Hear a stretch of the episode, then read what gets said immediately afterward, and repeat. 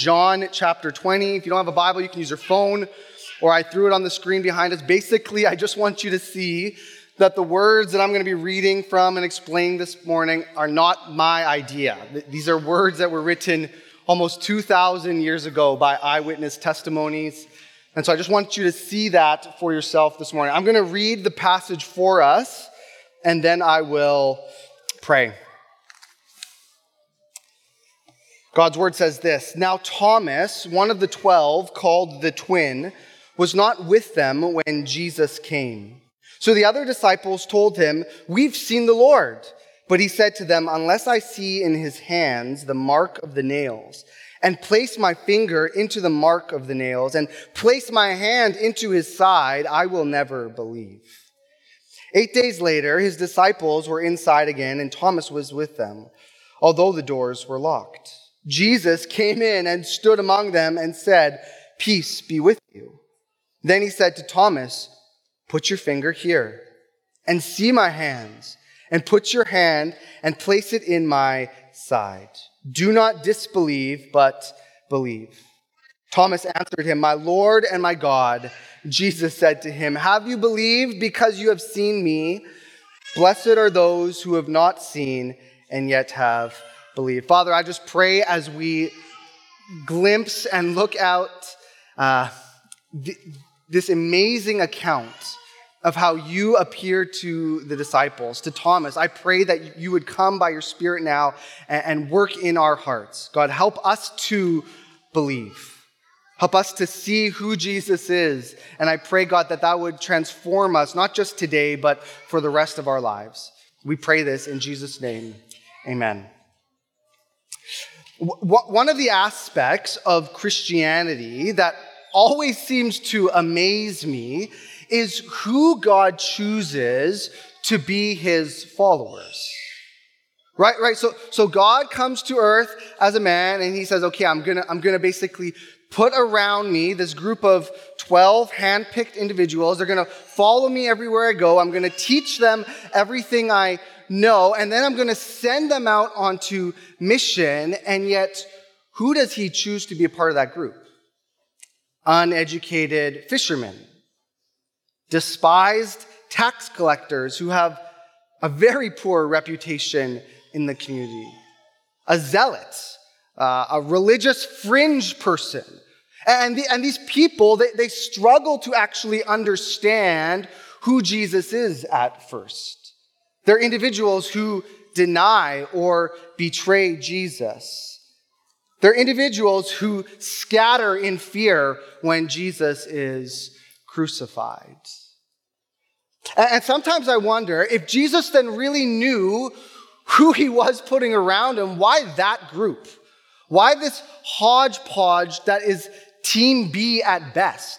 Like, this is not the group of individuals you would normally hand pick to be your first messengers. Why them? And yet, at the same time, I actually derive great comfort knowing that God chose people, that God allowed people to belong to Him who don't have their life totally in order. He picked people who would trust Him and, and ask Him to transform them, not people who had all their ducks in a row. And I think most comforting for me is knowing that these disciples struggled with doubt. With doubts. You see, I, am not sure what version of Christianity you may have heard of growing up, but, but the version that says Christians don't struggle with doubt, Christians don't ask questions, Christians have all the certainty they need about God and what He's done and who He is, that version of Christianity is not true. The reality is we, we struggle with these questions. The reality is, even Jesus' closest followers struggled with doubts. And it's actually in that place of doubting that Jesus comes and tries to help them to believe. And so, my question then this morning is what is it specifically that confronts our doubt and allows us to believe? The answer is the resurrection. It's the resurrection. And so I just have two simple points this morning. The first one is calculating doubt, and the second one is confronting doubt. So look at verse 24 and 25 again. First, calculated doubts. Now, Thomas, one of the twelve, called the twin, was not with them when Jesus came. So the other disciples told him, We've seen the Lord. But he said to them, Unless I see in his hands the mark of the nails, and place my finger into the mark of the nails, and place my hand into his side, I will never believe. You see, see here's what's happened. The Romans crucified Jesus on Friday. It's now Sunday, and the disciples are hiding out in a house. You see, they're afraid. They know they killed their leader, and they're next. That's what you do to squash a revolution. You, they're coming for the disciples. And so they're hiding out in this room, and it's Sunday morning, and all of a sudden, they hear a report that the tomb is empty.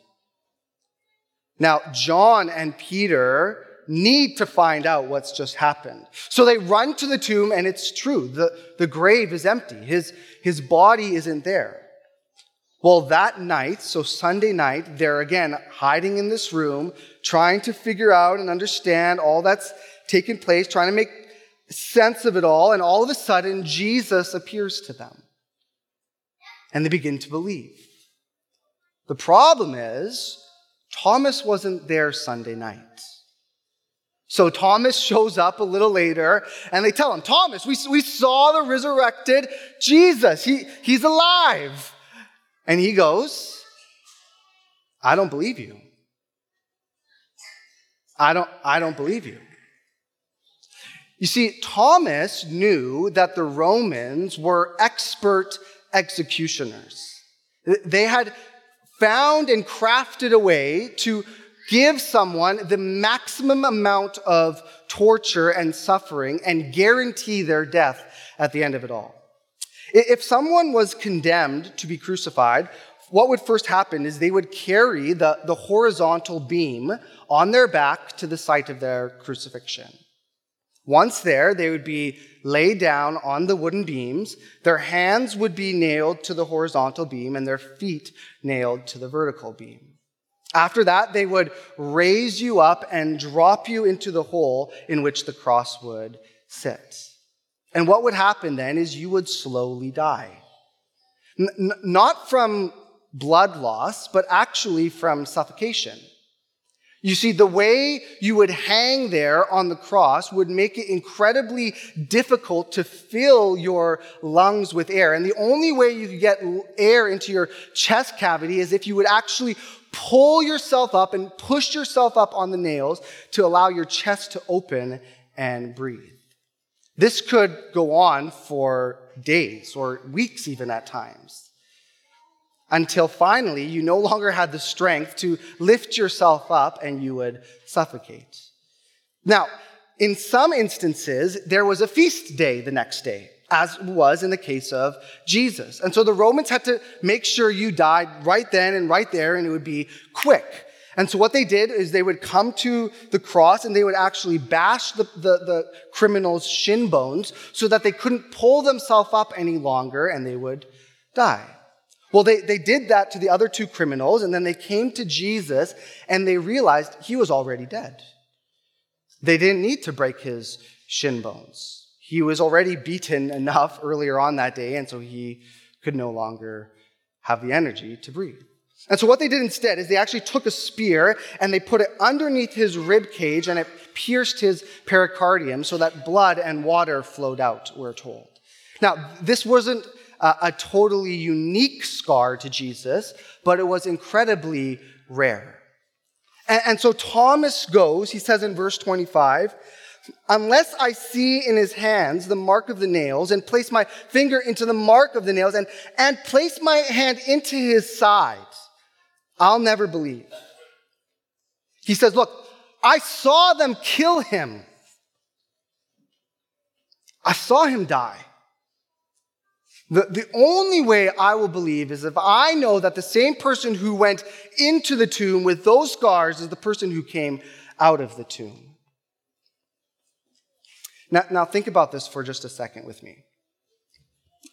Thomas's closest friends, not just one of them, but there would have been 10 other disciples, tried to convince him that Jesus was alive. These are his closest, most trusted friends.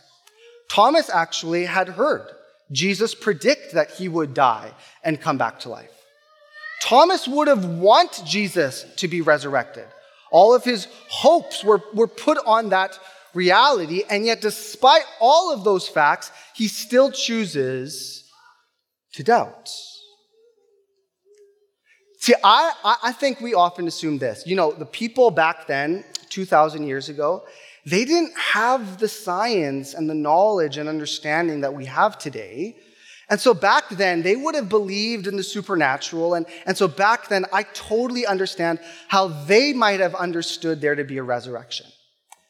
That is totally historically untrue. It's untrue. You see, in Greco Roman thought, your soul was good and your body is bad. And so the last thing you would want is to actually come back to life. You, you want your soul to be freed from your body, and so you don't want an embodied life. You don't want a resurrection. You didn't expect a resurrection. Now, Jews, on the other hand, they did believe in a resurrection, but Jews believed in a resurrection once and for all.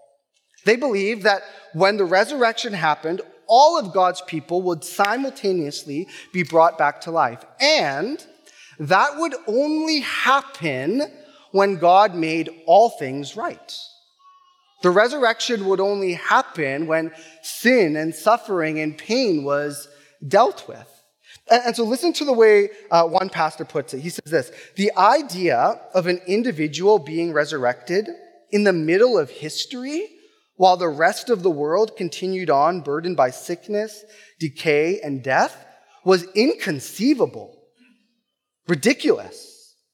The very idea of an individual resurrection would have been as impossible to imagine to a Jew as to a Greek. The, the point I'm trying to make is this. When Thomas hears from his best friends that Jesus has come back to life, his response is not one of excitement, but of skepticism. And of course, he, he didn't have a, a category for the resurrection like that. And so Thomas goes, I'm not believing that. You can't, you can't trick me. I'm going to need that. I'm getting too excited up here. This pulpit's moving too much. I'm not, I'm not falling for that. You can't, you can't trick me to believe that. I'm not gullible. You see, see the, the idea of a resurrection was no more likely back then than it is today. It, it, it's not easier to believe back then as it was or as it is today. And so Thomas needs to be then, secondly, confronted. Confronted doubt. Verse 26 says this Eight days later, his disciples were inside again, and Thomas was with them this time. Although the doors were locked, Jesus came and stood among them and said, Peace be with you. Then he said to Thomas, Put your fingers here and see my hands, and put your hand and, and place it in my side. Do not disbelieve, but believe. I, I find it really encouraging to see Jesus' approach to Thomas. it's not, how dare you, Thomas? How, he, doesn't, he doesn't scold him or reprimand me. Like, how, Thomas, how could you doubt me? That's, that's not the way Jesus approaches Thomas. He actually accommodates Thomas's disbelief. He, he, he knows what Thomas needs to believe, and so he says, Okay, Thomas, if that's what it's going to take for you to believe, then here, here I am. See my scars. Touch my wounds. He doesn't just forget us and move on. He actually wants to answer our prayer of, Lord, I believe, but, but help my unbelief. And so, what is it then that moves Thomas along from doubt to belief, from disbelief to belief? It's the resurrection. It's the resurrection. All of a sudden, he has new categories. There's been a new concept that has broken through into the framework of his world and of his God, and he needs to all of a sudden refit, reconfigure everything he once knew to be true. You see, it, it had been eight days, we're told. It's been eight days since Thomas first realized that maybe this is actually something that happened. And he's had eight days to think through all of the things Jesus formerly did while he was with them, all the things Jesus said while he was walking with them. He, he heard things like Jesus would say, I and the Father are one. Whoever's seen me has seen the Father. He told Thomas directly, Thomas, I'm actually have to leave. I have to go to be with my Father, but don't worry, I'm going to prepare a place for you. So you, you can come and be with me. Thomas heard Jesus tell a paralytic man, Your sins are forgiven. And because that would have been outrageous to hear from any man, Jesus said, You don't believe me? Okay, get up and walk. And the paralytic man got up and walked. He heard Jesus say things like, I am the resurrection and the life. Whoever believes in me, though he die, yet he shall live. And so Thomas heard all of those things. The problem was is he didn't understand how that was really possible. You see, only, only God could say things like that. Only God could do things like that. And he had never believed that a man could also be fully God. He couldn't move forward. He couldn't wrap his head around it until Jesus walks into the room and he shows him his scars. He sees Jesus alive. And then we hear Thomas utter maybe the clearest, most bold proclamation of who Jesus is. He says in verse 28 Thomas answered him, My Lord and my God.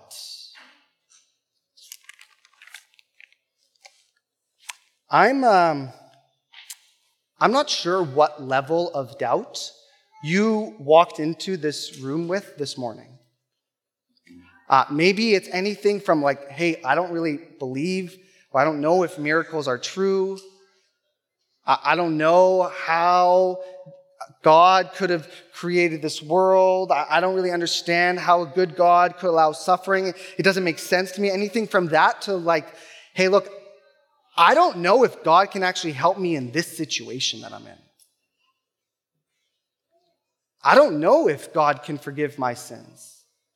Like the same sin that I've been struggling with over and over and over again that I promised him I would never do again. Like, can, is he really, is he really good enough to forgive me of that? I, I, don't, I don't know what level of doubt you walked into this room with. This, this is what I know though. The first and most important question you need to answer is Is Jesus alive? Is he alive? Look, if, if Jesus is dead, this whole thing is a joke. If, if Jesus is dead, please do not believe any of this. Go, go, go put your trust in something else. Uh, uh, Paul will say later on in the book of 1 Corinthians if, if Jesus is not alive, we, we are most to be pitied. What are we doing believing this? It's foolishness. This is not belief for belief's sake. There's, there's nothing good in believing a lie.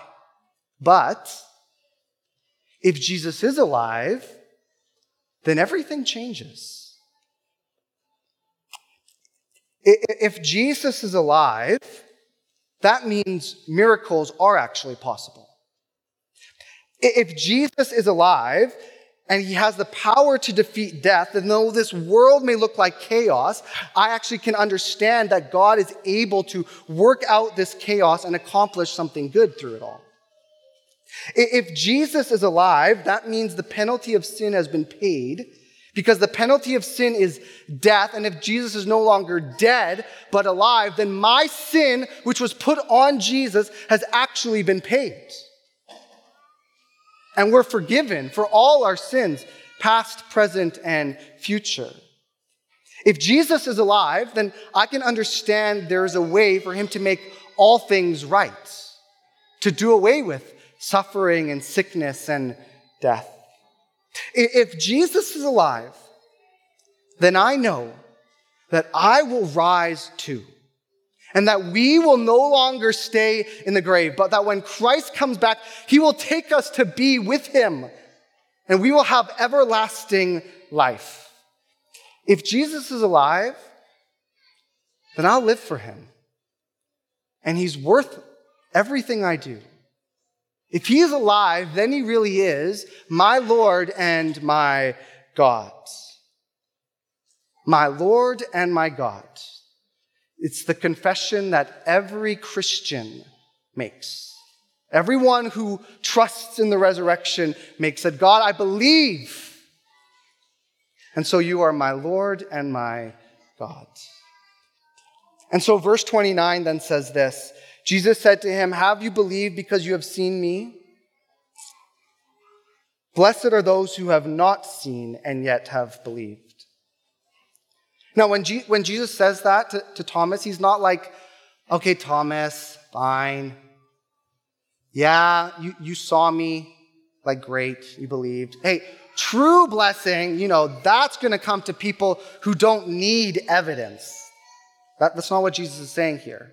He's saying, Thomas, you, you believe because you've seen me stand in front of you. There is going to come a time when I'm going to be back with my Father. And in that interim period, the people who believe are going to believe because you tell them about me. It's your testimony that you saw me that is going to change them. And like that, the world began to believe. See, this is what many uh, scholars call the historical problem of the resurrection. The historical problem of the resurrection. See, if you're a historian, um, by default, by the very fact of the, the field you work in, you have to deny the possibility for miracles. You, you just, you have to say up front, I have to work within this framework. Miracles aren't real. The resurrection isn't real. And so that couldn't have happened. The problem is for historians is they don't really have a better way of explaining than what happens. How did everything change seemingly overnight? You see, seemingly out of nowhere, Christianity began to spread like wildfire seemingly out of nowhere, people began to have a new, a t- entirely different understanding of what resurrection could be. Jews who, who once worshiped for millennia on Saturday began to trust in a human Lord. And all of a sudden, they changed their day of worship from Saturday to Sunday in order to commemorate the resurrection.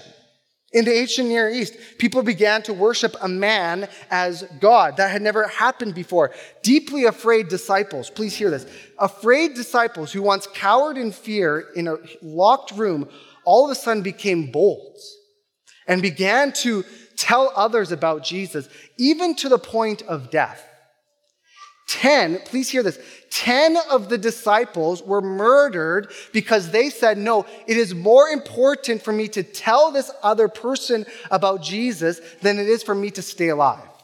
But Blaise Pascal said, I believe those witnesses that get their throats cut. I believe people who are willing to die in order to, to share what they believe. You, you, don't, you don't die for a lie. How does that all happen? It happens because Jesus rose from the dead, and because he is alive, and because he continues to transform lives. And so, look, uh, in a second here, we are going to listen to 14 testimonies.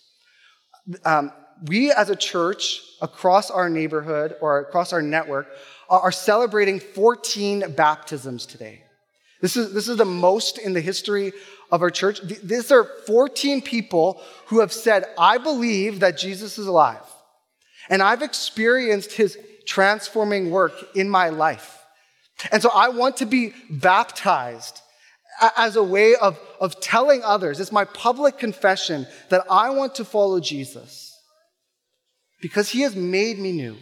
He's paid for my sin, and I will believe that I will be with him for forever one day. So we're going to watch these testimonies, but here's how I want to end.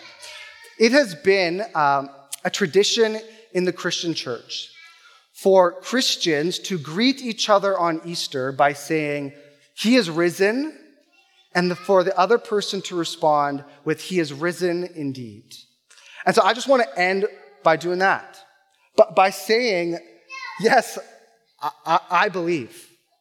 I believe that you are alive. Let, let this be my testimony to all who hear my voice, that I believe that He is risen indeed. So let's, let's respond this way and then we'll watch this video. He is risen. He is risen Amen. Let's watch these videos.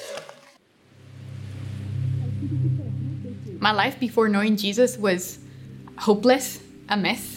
And having grown in the Roman Catholic Church, it was just a striving to prove myself through works. A friend first invited me to attend a Reformed Evangelical Church, and that's when I first heard that I'm saved by grace through faith, and that's not my own doing, but it's the gift of God. The Lord has really rooted my identity in Him, uh, especially thinking of Romans 8, verse 1 There is now, therefore, no condemnation for those that are in Christ Jesus. I want to get baptized today because Jesus Christ saved my life, and He's Lord over it and will be forever, and I want to proclaim that. I met Jesus when I was 12 and I was coming in and out of church and when I was 21 I came back to church and Jesus helped me out with uh, to quit alcohol, uh, cigarettes, drugs and sexual immorality. What I noticed is that I was not living fully as Jesus um, told me to live. So what happened is that I decided to follow him fully. I don't feel like I should have this or I should do that in order to be someone. Um, Jesus has given me identity, and for that same reason, I want to be baptized and I want to proclaim as who He is, which is the Lord, my Savior, and my everything. I accepted Jesus into my heart at a young age, but I never really took Christ seriously until I realized at school that my friends weren't being very nice, and I guess I wasn't being very nice either and until I read Mark 12:30, which says love your neighbor as you love yourself, and I realized I wasn't doing that very well. I feel happy because I've been devoting myself more to him and spending more time with him through praying and the Bible. I want to be baptized because I want to show publicly that I believe in the gospel and I believe God's work, and I feel like it's also a next step in my faith. Before coming to Christ, my life was very focused on the materialistic things of this world, uh, seeking after job, uh, like career, money, relationships, and just trying to find fulfillment in life, um, but ultimately not finding it all. Uh, a friend from the church I grew up in sent me a video breaking down the historical evidence for the Bible. Uh, one night I was looking through that video series while I was actually high on weed, and God completely used that to show me a vision of what heaven is and what hell is. And I never saw any like actual imagery of it, but I just felt a sense of pure self and a sense of pure love and pure godliness. And I knew at that moment that I needed to change my life. I need to stop focusing on things of this world and focus more on God. I'm now focused on just learning more about Jesus, learning more about God, what He's done, um, and just fellowshipping with other brothers and sisters, getting to know other people's stories and learning from them and sharing with them and just growing as a body. For me, baptism is a step of obedience. So to me, it's the next big thing I want to do in my life. But also, it feels like I want to do it the right way. Uh, when I first became a Christian during COVID, I did my baptism in my bathtub over a call uh, with a bunch of strangers I didn't actually know. And now that I'm part of a church, I want to come back to that and do it in front of everyone and pledge a clear conscience before God in front of the whole body. I came to Christ um, at a very young age, growing up in a Christian family. But because I was so young, I didn't really know and understand what it meant to be a Christian. Um, I learned that over time throughout high school, throughout university, um, and going to church, listening to different sermons, and really trying to understand what it what does it mean to be a Christian versus a good enough Christian. I feel so much more free and loved in Christ. I feel like I have a purpose, I feel joy and peace, and I have this amount of love that I just want to spread out to everyone else. I want to be baptized to publicly declare my dedication to Christ, um, to be able to tell and show everyone that I am here for Christ, to run to Christ, um, and run with Him as well. So, my life before Christ was very unstable. I was anxious and uncertain. I was pretty much looking for grounding in anything but Christ. And as a result, I was very burdened. I was very troubled by that. I was diagnosed with obsessive compulsive disorder in university. I had a lot of fear about contamination and my safety and well being. At that time, I reached out to God and asked for help, uh, and He did deliver on that help. Um, stubbornly at the time, in hindsight, I walked away from God, thinking that I could handle things on my own after that. Uh, years later, though, I realized that that wasn't true. I had a very difficult relationship breakup and once again found myself on my back. So I reached out to God and He was faithful to me and He delivered me once again. And that time around, I, I really realized that, that I needed Christ. I needed God. I, I wasn't enough on my own. Um, and so He really gave me that stability, that rock to stand on. Uh, my life after Christ has been markedly different. He's given me relief from my burdens. Um, he cares about my anxieties. He's lifted me up from the trenches, and I, I feel at peace with, with Christ. I want to be baptized because I want to publicly express my faith. I want to be a good witness. I want to share my testimony, and I want to share the joy of being baptized. I want to feel what it feels like to to to share that with the world and to know that Christ is my rock and that uh, I can proclaim that good message of truth. I received Christ into my heart in my early preteens, but I didn't really critically think about what it meant to be a Christian. I struggled a bit in high school with um, loneliness and trying to fulfill a desire to seek approval in the new transient setting of university life, I wasn't surrounded by the same groups of people anymore that I was in high school and allowed me to take some time to reflect on my own of what it really meant to live my life as a Christian and what role that God had for me. I want to be baptized because I want to declare my faith in Jesus and recognize that He died on the cross for my sins out of his unconditional love for me, and I want to dedicate the rest of my life following Christ and acting as a servant of God. I came to Christ when I was seven. I was blessed to be raised in a family of all Christians, and ever since then, I knew of God. I filled my insecurities with relationships with friends, shopping, uh, sports, work, and I thought I could do it all by myself. Uh, two years ago, I felt like I lost a lot. I was struggling, and I looked up and asked God for help, and He pulled me out. Everything I do now, I'm more happy. Everything I do, I bring glory to God. So my thoughts, my actions, it's God centered. I want to proclaim my love for Jesus in front of everyone. I want them to see how God has worked in my life, and I want to bring glory to God that way.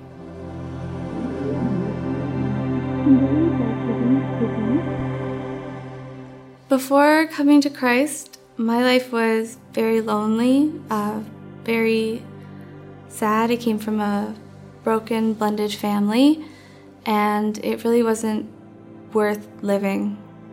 A friend I hold in very high esteem uh, had an experience that brought them to Christ.